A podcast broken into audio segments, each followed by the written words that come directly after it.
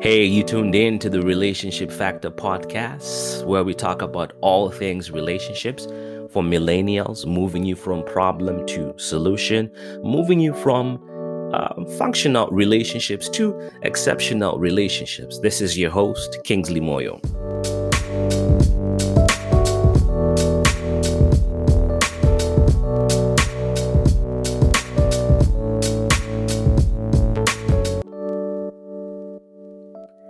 Hey, thanks again for downloading another episode of Relationship Factor.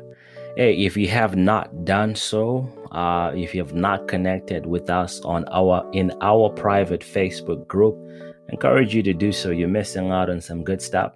Just go to our Facebook and just search Relationship Factor.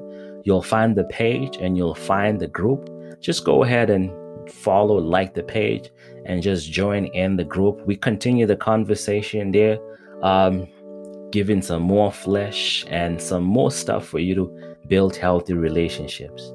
And for today's episode, I'm going to be talking about the number one cause of relationship breakdown.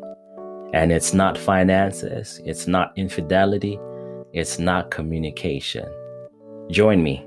If you're probably like me, you and you're curious about what really makes a relationship work, how to understand a man or a woman you listen to podcasts, you read articles, you talk to people that seem to know a lot about relationships.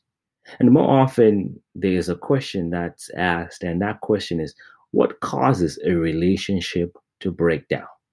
And depending on which article you're reading, or which study you're going through, or which person you're talking to, one of the answers that you'll get is that money is the number one cause of divorce. And on the flip side, somebody might come through and say, hey, the number one cause of relationship breakdown is infidelity. Hey, I mean, we might as well throw communication into that. Somebody would say, hey, communication is the number one cause of relationship breakdown. I mean, if finances are not going well in the house or at home in the relationship, everything is a downward spiral. I mean, if there is infidelity, trust will never be regained again. The trust has been broken, so the relationship will break down. And somebody would throw in and say, communication is important. Yes, yes, you have to communicate. If you don't communicate properly, you'll never understand each other, and that will cause relationship breakdown. It's true that communication causes misunderstanding. Poor financial management paves the way for relationship anxiety and of course, a lack of intimacy can cause relationship strain. But these are all symptoms. I'm going to make a bold statement on this podcast and say the number one cause, unmatched by anything else, in fact, at the top, the number one cause of relationship breakdown is unmet expectations. Think about it. We all have expectation. I mean, there's nothing wrong with having expectations we're all born and created to have some form of expectation. We learn the power of expectations at a young age. Love, um, how do you receive love or how you give love? Uh, in fact, we're never really taught on how to receive love. We're taught how to give love. Um, quality time, we learn uh, what quality time looks like in our family how we used to go on holidays, or if quality time is just simply going to your bedroom and just spending your own time alone, or if quality time is not being at home or doing whatever it is, we learn value. Um, uh, how do you value things? For people that grew up around money, um, the things that they value as with worth changes for somebody who grew up with no money. If you, depending on what fear of the globe you grew up in, values perceived in different ways. Self worth I mean, some people grew up in a family where they were told that you are nothing, you are nobody, and they began to embrace that. And of course, talk about emotional regulation, tantrums, and all that stuff. I mean, all of these things kind of shape our idea of expectations or what to expect. The expectations that we have growing up as children are reinforced at every level of your life when you get to, to your teen years, before you actually even get to your teen years, um, a child's brain forms significantly anywhere between the ages of two to five. So it's beginning to take form and shape. And it also means that the ideas that are being formed take shape as well with the brain. All the things that are not reinforced and continually used, they kind of lose their part in the brain and the brain begins to form. So by the time the kid goes to their uh, their uh, tweens and teens and young adults and adult stage, these expectations begin to be reinforced and they take different shapes and forms as they go along in the age. Think about it. Your professional aspirations are often recommended by your friends or your family. In fact, your family kind of significant influences what you want to do or don't want to do. If your dad worked a lot and was never home and you want to be home with your family, so you expect that in your family, there's not going to be much work. We pursue certain academic credentials because of uh, family influences. I know certain cultures, you can only be a certain profession, or a certain profession is respected or esteemed over the other. And that's an expectation, an influence that comes from the family. We make decisions to change our past fortune or to recreate the fortune we had when we were growing up as a child. So, at the stage whereby you are grown up now, you begin to get into adult relationship or grown up relationship. The idea of what to expect in a relationship has already been formed. And all of those expectations we learn or have in a relationship become the measure of success. Think about it. When you like somebody or you want to get into a relationship with somebody, we have this mental checkbox that we have. They're supposed to be tall. Um, they're supposed to be and go to church. Uh, they're supposed to listen to this kind of music. Um, they're supposed to do all these kind of things. We check all these boxes: tall, dark, and handsome for somebody.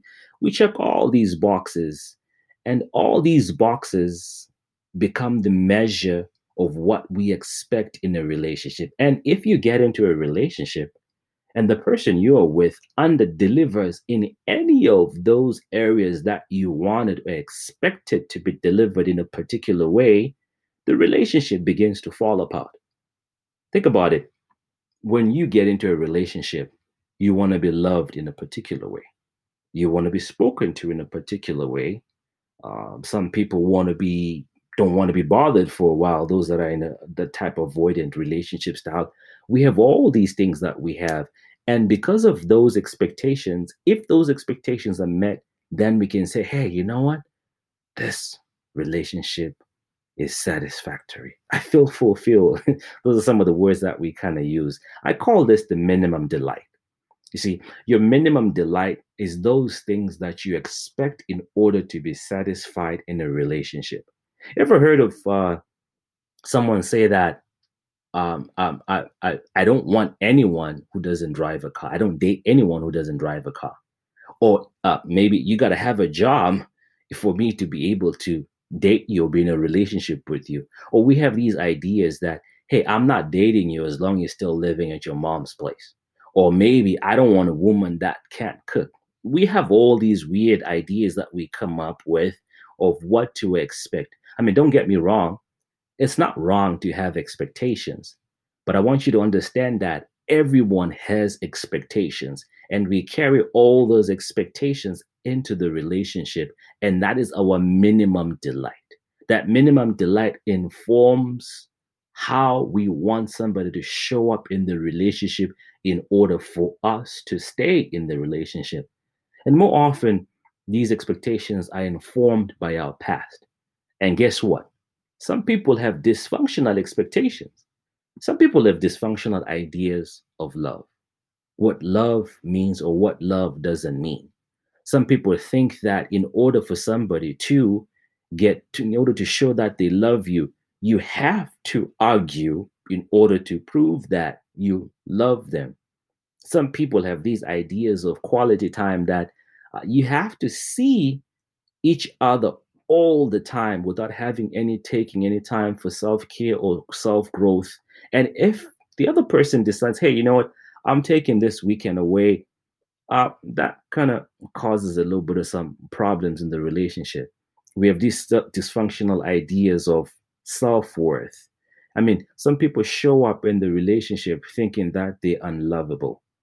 And because they think that they're unlovable, they will take anything and everything that's thrown at them, even some dysfunctional things. So they turn around and begin to expect that if the person loves them, they're going to do all these weird things and they're going to expect them. You you probably know your own expectations that you have in the relationship. And if you're really honest with yourself, you could pause and say, "Hey, you know what? I think that's that's not that's dysfunctional." And so we have this dysfunctional minimum delight. Now watch how this works out and how this turns out. So everybody has this minimum delight and you have a minimum delight, I have a minimum delight, and then we get into the relationship. And then we start talking about money, certain expectations of money. If you grew up in a family where we used to spend money as a sign of showing love, and the other person doesn't seem to give you money or buy you lunch or do all these things, you get into a conflict. In fact, there's different personalities when we come to money. Some people see money as status, security to be enjoyed and to be spent. So if you're a person that thinks that money needs to be saved and the other person thinks that money is to be enjoyed or to be spent, there's going to be a conflict at home because the other person is thinking, hey, I expect you to save that money for the future. And the other person is thinking, no, no, no, I want to spend my money. This is my money. Uh, I want to spend it now. And that causes tension in the relationship because you're not talking. I guess maybe that's why some studies would share would say uh, finances and money is the number one cause of relationship breakdown. And then there's of course the good old love. Love, love. Some people want to be loved in a particular way. Text messages, calls, or show up so I can hang out with you and my boys. And I mean, girls want to be loved in a particular way. A boy wants to be loved in a particular way. And when you really think about it, there's five love languages words of affirmation, quality time, receiving gifts and acts of kindness, and you know, all those other things, physical touch. Think about it. If somebody's love language is receiving gifts, and the other person's love language is physical touch, and you think that if I go to him or her and buy her all these things, she is going to feel loved and appreciated. And yet, really, her love language or his love language is physical touch. So there's an expectation that has been set by the individual to say, hey, I am loved when this happens, or I am not loved when this happens. And so when these two people get into a relationship and the other person is communicating at that level and the other person is communicating at that level, all these expectations that are not matching, or rather, the minimum delight is not met, everybody says, you know what, this relationship is not satisfactory. Even intimacy, too. We learn intimacy before we even realize it.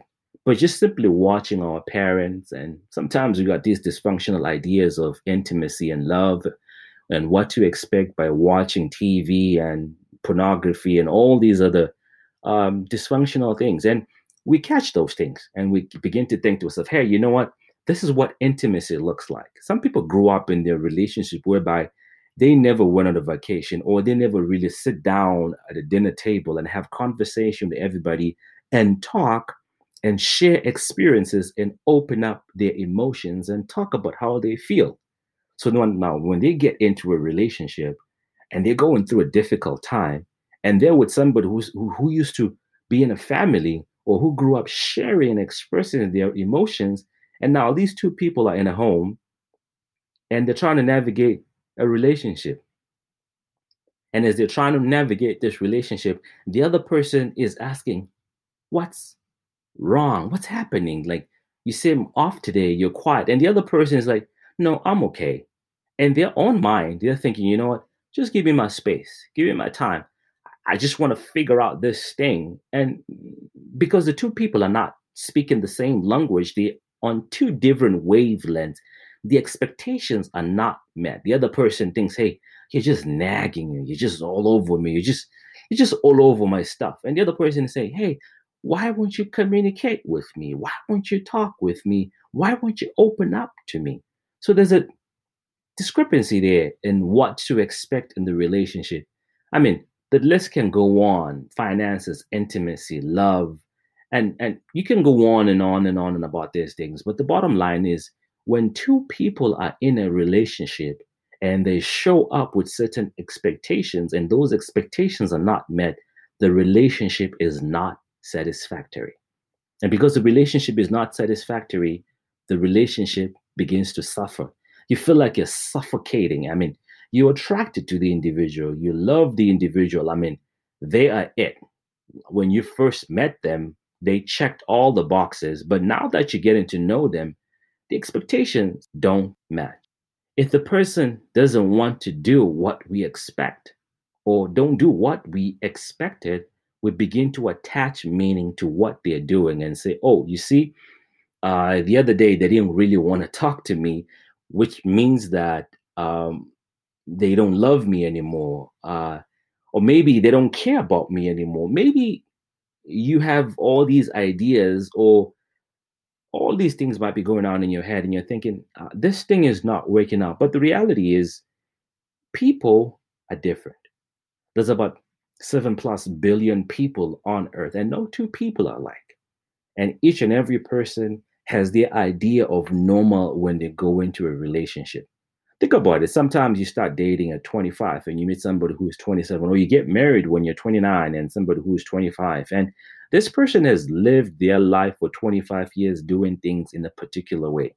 And that's what they've perceived or considered to be normal. And the other person has lived for 27 years, and that's what they've considered and perceived to be normal. Now, when you get these two people in a relationship, everybody is saying, hey, this is normal. And the other person is saying is normal and the two expectations begin to clash. When you add to that some of these expectations are dysfunctional type of normal meaning that yeah the relationship just doesn't work. The reality is we get into relationships seeking to change recreate discover our past. In any given situation our expectations are influenced by memories of how people have responded to us in the past in similar situation. So we're here now. You're in a relationship, you're with somebody, and the relationship uh, just is just not going well, or maybe it's a functional relationship, and you want to move it to the next level, and you're asking the question. So, okay, we got all kinds of expectations in this home, like in this relationship. We have different expectations on what a date looked like. We have different expectations what intimacy looked like.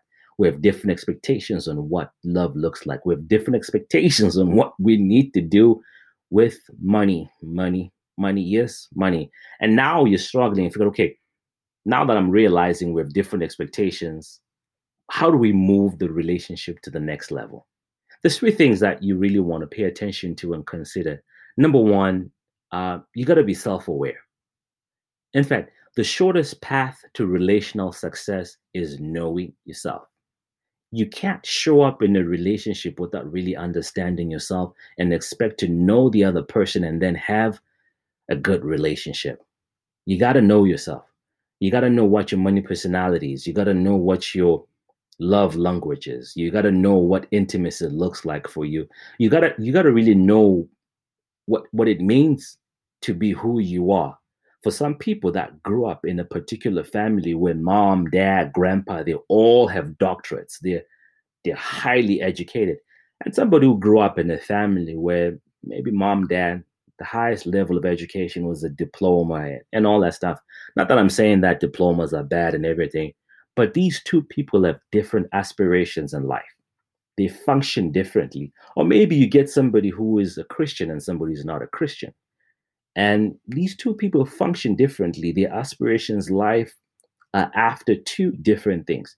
So you got to know who you are and understand yourself. Take a piece of paper, pull out a piece of paper, write down emotionally who are you, academically who are you, uh, um, uh, intimacy wise who are you, financially what's your personality. Understand who you are. You see, if you get into a relationship and you don't know who you are, you will lose yourself at the hands of the other person's expectations. Because constantly you were trying to fulfill the other person's expectations, trying to figure out, okay, um, how do I make them happy? How do I make them happy? And before you realize it, you're miserable. Like you feel like I'm suffocating. I, I just don't want to be in this relationship anymore. It's because you were not aware of who you are. And because you're not aware of who you are, you're not able to set boundaries well. And the second thing that you got to pay attention to is good old self talk. Yes, self talk. Self talk is can be detrimental to a relationship. Um, self talk is is really when things get reinforced and that's really when things really happen more often before you engage to do something in a relationship you you brood over it in your head you you you kind of think about it process it if i do it this way don't do it this way um, and sometimes we do it subconsciously and we don't realize it self talk is crucial in dealing with your expectations and the reason why self talk becomes crucial in dealing with expectations is because of the belief system. Think for a moment when you are in a conversation with somebody, you can hear the words that they're saying, and they can hear the words that I'm saying. Right now, you can actually hear the words that I'm saying, but you're not aware of the self talk that's going on in my head. You actually have some self talk. There's some things you're like, uh huh, yeah, that's that really resonates. And some of the things that actually resonate uh, are really based on your belief system. So inside that self-talk, there is a belief system that governs why you think and act the way you do. And that belief system comes from your gender, your age, your race, culture.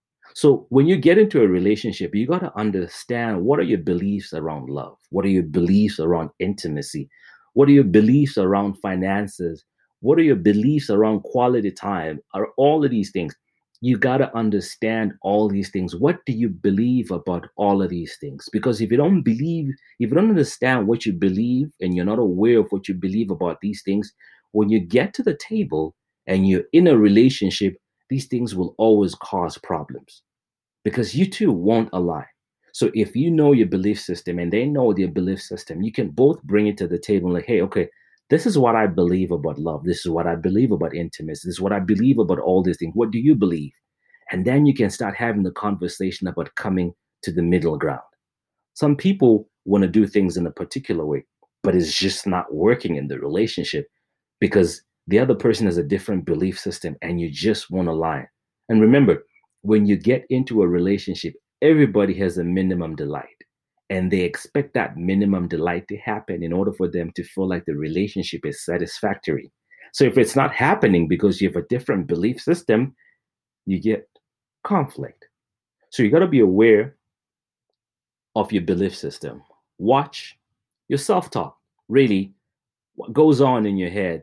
Uh, what are you thinking? How do you feel about a certain type of people? Or how do you feel about women? How do you feel about money? How do you feel about all these things? And we begin to pay attention and understand all these things. You will then begin to learn more about yourself and you become more and more self aware. And then the third thing, here's a reality. And I guess a whole lot of people tend to miss this one. No one was put on earth to make you happy. Yeah, newsflash. No one was put on earth to make you happy we have this tendency to think that when you're in a relationship, oh, they make me happy, or she makes me happy, or he makes me happy. And if they dare do something that doesn't make you happy, then you want to call it quits and exit the relationship. But it doesn't work like that. Um, you are responsible for your own emotions. Somebody can say something, curse you out, lash at you. Um, you are responsible on how you're going to process that. Uh, is that you? If somebody say the derogatory term and um, it doesn't resonate well with you you have the choice to say is that me or is that not me? I mean of course you got to draw boundaries. There's some people that are outright disrespectful and i mean i'm not talking about those kind of people. You're not you have no business being in that kind of relationship if somebody uh, is being toxic like that. So you got to be responsible for your own emotions you got to show up in the relationship uh, with the expectation that hey i'm going to be happy can you imagine if you're two people showing up in the relationship saying hey i'm going to be happy If the other person says something that's offensive, hey, they'll call it out and they'll just move on and being happy. So expectations is the number one cause of relationship breakdown.